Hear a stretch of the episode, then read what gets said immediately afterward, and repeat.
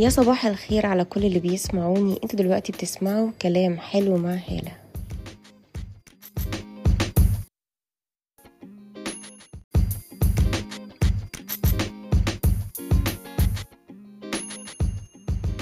قبل ما أبدأ الحلقة أحب أشكر كل اللي بيسمعوني سواء على سبوتيفاي على راديو على أبل بودكاست على أي منصة من منصات البودكاست العالمية.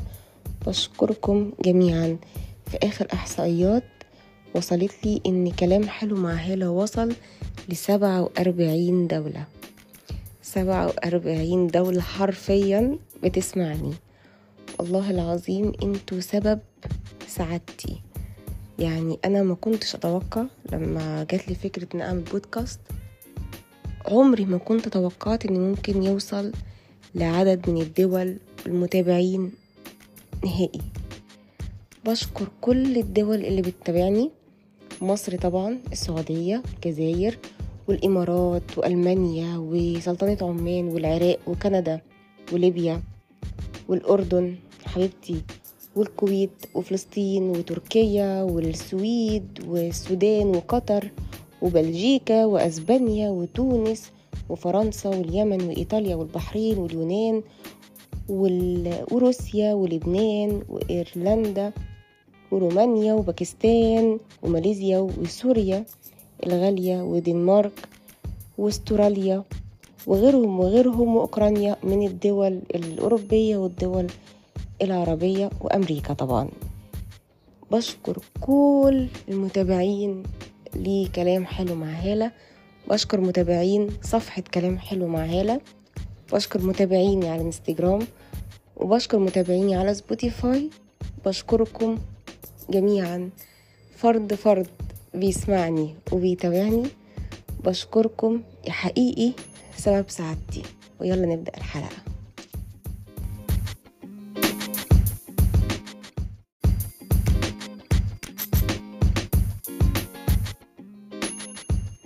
بصراحة الحلقة دي يعني فضفضة من القلب من غير سكريبت من غير تحضير كلام خالص هي مجرد فضفضة من القلب. السبب اللي خلاني أسمي البودكاست بتاعي كلام حلو مع هالة أو إن أنا أختار اسم كلام حلو أو ليه اخترت كلام حلو عنوان للبودكاست بتاعي لما جيت قعدت مع نفسي عشان أختار الاسم قلت إيه أكتر حاجة أنا بحبها؟ لقيت نفسي إن أنا أكتر حاجة بحبها بحب أصلي الفجر حاضر بحب قراية القرآن. فتعمقت في القرآن القرآن كلام حلو. طبطبة ربانية لينا. لا تقولي بقى الأم ولا الأب ولا السند ولا الكلام ده. السند الوحيد هو ربنا الكلام الحلو اللي فعلا بيطبطب علينا هو القرآن ربنا سبحانه وتعالى. فقلت الكلام الحلو أسميه كلام حلو. إن قد إيه الكلمة الحلوة والكلمة الطيبة ليها أهمية كبيرة جدا في الدين الإسلامي. يعني في أحاديث كتير لسيدنا رسول الله عليه الصلاة والسلام عن فايدة الكلمة الطيبة. الكلمة الطيبة صدقة. وحديث تاني لسيدنا رسول الله عليه الصلاة والسلام اتقوا النار ولو بشق تمرة فإن لم تجدوا فبكلمة طيبة. قد إيه الكلمة الطيبة ليها تأثير كبير وفي الدين الإسلامي ليها أهمية كبيرة جدا جدا جدا. بالنسبة لنا والله العظيم الكلمة الطيبة دي ممكن تكون أغلى من ملايين الدنيا لأن هي بتريح القلب وبتطمن. وبتطبطب كده على الإنسان لما تقول لحد كلمة طيبة أو تبتسم في وشه أو تحسسه إن الدنيا بخير إن في طاقة إيجابية. فقلت أنا بحب الكلام الحلو أنا بحب أدي طاقة إيجابية. يبقى أعمله وأسميه الكلام الحلو أو كلام حلو مع هالة وده كان السبب الأساسي في إن أنا أختار عنوان أو اسم كلام حلو مع هالة إن قد إيه الكلمة الطيبة مفيدة ونافعة. يمكن بسبب كلمة ممكن تبوظ شخص وتسبب له خرابة نفسيا حرفيا بجد. ممكن كلمة تعالج مشاكل تعالج أمراض. كتير. الكلمة الطيبة ليها مفعول السحر. لكن مش كل الناس بتقول كلام طيب وبيكون هو ده اللي جواهم. لا. وبرضه ربنا سبحانه وتعالى حذرنا منهم. في ناس كتير بيقولوا كلام فظيع حلو بس بيكون جواهم وحش وخبيث. لكن الإنسان اللي بيتقي الله واللي بيكون قلبه أبيض وبيكون إنسان كويس وقريب لربنا بيكون جواه جهاز استشعار فلتر بيحس الشخص اللي قدامه ده هو نيته كويسة ولا لأ؟ الكلام ده من قلبه ولا لأ؟ وده فايدة القلب الطيب إنه بيحس عنده بصيرة. الفرق بين البصر والبصيرة إن البصر الرؤية لكن البصيرة من جوايا من قلبي. أنا هستشف إن اللي قدامي ده لأ كويس فعلا. مش هبص للكلام اللي هو بيقوله. لذلك في ناس تقول إيه الناس اللي كلامها دبش بيبقوا أطيب الناس. ده حقيقي في ناس كده. في ناس بيكونوا آه يقولوا ويجعجعوا ممكن يقولوا كلام يجرح اللي قدامهم. ويأذوا نفسيا جدا بس من جواهم طيب حلو. بس برضو أنتوا بتسببوا أذى للشخص اللي قدامكم. ما هو يا فرحتي بنيتك حلوة حلو طبعا كويس. بس ليه ترمي كلمة تجرح؟ مع إن علميا ونفسيا ثبت إن من أشخاص كتير بيتقال عليهم إن هم دبش بيكون نتيجة لعدم ثقتهم بنفسهم. فتلاقيهم في أول مناقشة رمولك كام كلمة تعصبك تضايقك اللي هو الدبش. بالنسبة لهم ده اللي هو الحماية. أنا برميله كده علشان ينشغل في الكلام ده فما يتكلمش معايا. أو ما يقولني ما يقوليش حاجة أنا عارف إن هي جوايا وهتوجعني. فأنا بشغله بده. ففي ناس كتير بيقولوا آه كلام دبش بس مش هو ده الصح. ومحدش قال إن كل الناس اللي كلامها حلو بيكون جواهم خبز بالعكس. في ناس بيكون كلامها حلو لكن من جواهم شخص حساس رقيق. لذلك ممكن لما يتعرضوا لموقف مناقشة فهتقال لهم كلمة مش حلوة الشخص الرقيق بيعاتب. لكن الشخص الخبيث بيخزن ويطلعها في هيئة مواقف مؤذية. ده الفرق. الشخص الحساس اللي ربنا خلقه مش جبلة. لا ربنا خلقه حساس فكلمة تضايقه. ليه تقول كلمة تضايقه؟ فتلاقيه تاني يوم بيعاتبك. انت ليه قلت مثلا كذا؟ انت قلت كذا. ان هو شخص حساس مش خبيث. في فرق. ومش جبلة. لكن الشخص اللي لسانه دبش دبش دبش هو جبلة. هو بيقول كلام قصنا ما أنا بنسى. ماشي مش كل الناس زيك مش كل الناس كده. اللي هو عادي كلمة واترمت. في ناس بتاخدها بحساسية لأن هي ناس ربنا خلقهم رقيقة قلوبهم رقيقة. ناس كده بيور من جواهم. فليه بتعكروهم ولو بكلمة بسيطة. ومعنى إنه شخص بيرجع يعاتبك فهو إنسان نقي. إن الإنسان الخبيث ما بيعاتبش. بالعكس ده بيخزن ويفاجئك بمواقف توجع وتأذي تصدمك. ده الخبيث. الشخص اللي بيعاتب بيور نقي. اللي في قلبه على لسانه بس بشكل تاني. بشكل فيه رقة بشكل فيه لطف بشكل فيه حنية. ممكن شكل عتابه يختلف من شخص مثلا نرجسي شوية أو شخص متواضع شوية أو شخص عنده عزة نفس شوية فبتختلف. بس في النهاية إن هو شخص بيعاتب. ما تعودوش وتقولوا أصل اللي بيحدف الكلام الدبش بيبقى إنسان بس طيب. آه أوكي هو بيكون فعلا إنسان طيب. بس برضو اللي قصاده في أنواع كتير.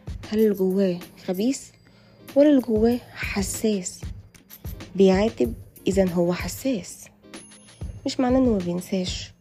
لا هو رقيق فبيعاتب. ممكن من باب الود فبيعاتب بشكل تلقائي عفوي. الشخص اللي بيعاتب مينفعش يتبصله بنظرة انت مغرور انت نرجسي. بالعكس هو إنسان شايف إن هو إنسان رقيق. انت قلت لي كلمة كده فمن الأدب إن انت تعتذر.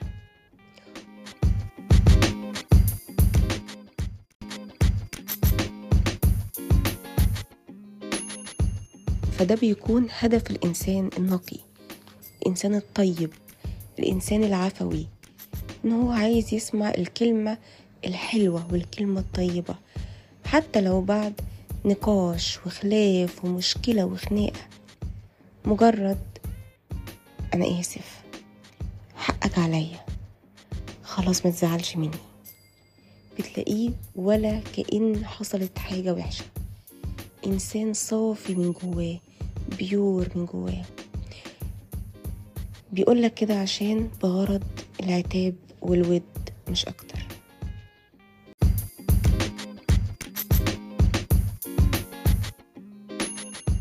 منتشر قوي الشخص اللي بتلاقوه كده في بداية المناقشات تلاقوه بدأ بكلمة إيه؟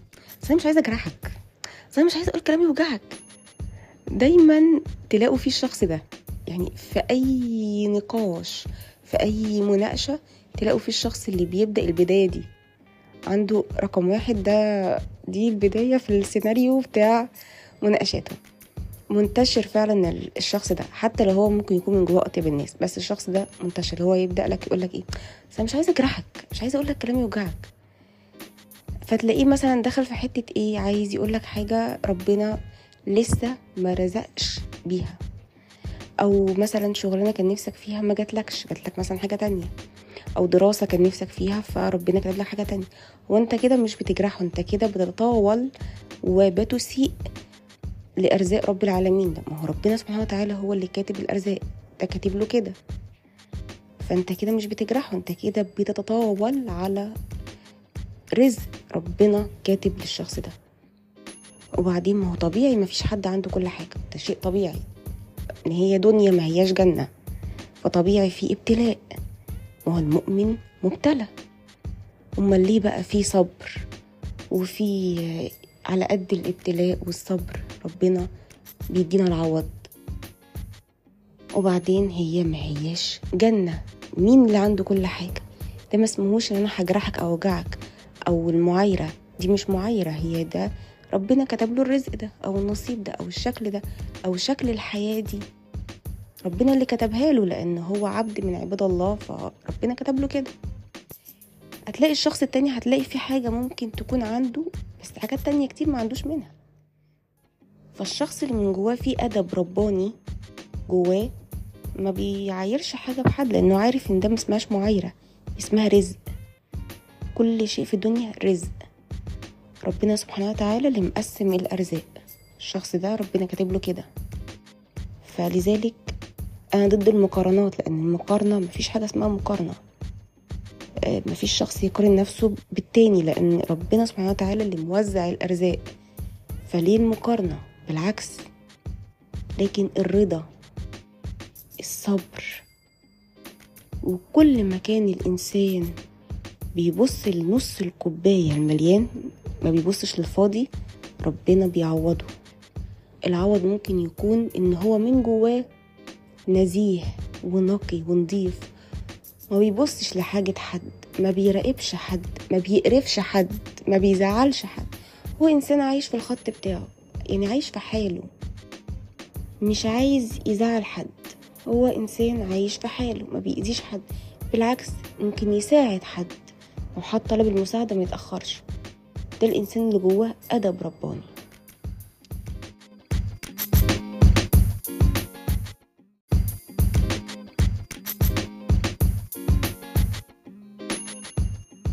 القرآن الكريم ربنا سبحانه وتعالى نهانا عن السخرية. في قوله تعالى يا أيها الذين آمنوا لا يسخر قوم من قوم عسى أن يكونوا خير منهم. صدق الله العظيم. ربنا سبحانه وتعالى نهانا عن السخرية عن المعايرة أو التجريح لأن الرزق في إيد ربنا. مين عارف؟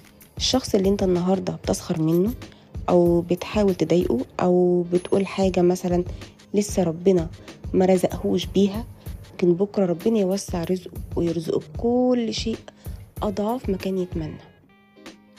محدش عارف بكرة في إيه. لكن ربنا سبحانه وتعالى دايما بيكون مع المظلوم ودايما بيكون مع الإنسان اللي قلبه نقي. فبيرزقه بينجيه. بيفتح له أبواب جديدة يمكن ما كانش تخطر على البال. بينجحه وبيكتب له التوفيق في كل خطوة في حياته. والإنسان كلما رضي باللي ربنا كاتبه له ربنا بيرزقه وبيعوضه وبيجبره لأن ده وعد ربنا لينا. ونحمد ربنا دايما. الإنسان اللي دايما بيحمد ربنا بيقول الحمد لله ده إنسان نقي من جواه إنه دايما شاكر ربنا وراضي باللي هو فيه. ولو في رزق اتمنع عنه عارف إن في رزق تاني ربنا مديهوله. وممكن يكون في رزق ربنا كان مدخر له أكتر. فاللي بيسخر من حد ربنا بيقلب الحال. والإنسان اللي تعرض للسخرية أو للظلم أو المعايرة أو التجريح أو أو أو ربنا بينصره. دايما بحب قوي إن أنا أتأمل قصة سيدنا يوسف عليه السلام. القصة دي فيها تأمل وفرحة فيها جبر وعوض. إن الإنسان يطمن مهما الإنسان تعرض للحزن أو للظلم من الناس اللي حواليه أو من شخص معين أو من المحيط اللي حواليه. طالما صبر ربنا هيجبره ويعوضه. وبس كده. دي كانت حلقة النهاردة. ما تنسوش تتابعوني على الفيسبوك وإكس وإنستجرام. هالة بالصوت بالعربي وبالإنجليزي. وكمان ما تنسوش تتابعوا صفحتنا على الفيسبوك. كلام حلو مع هالة. وإلى اللقاء.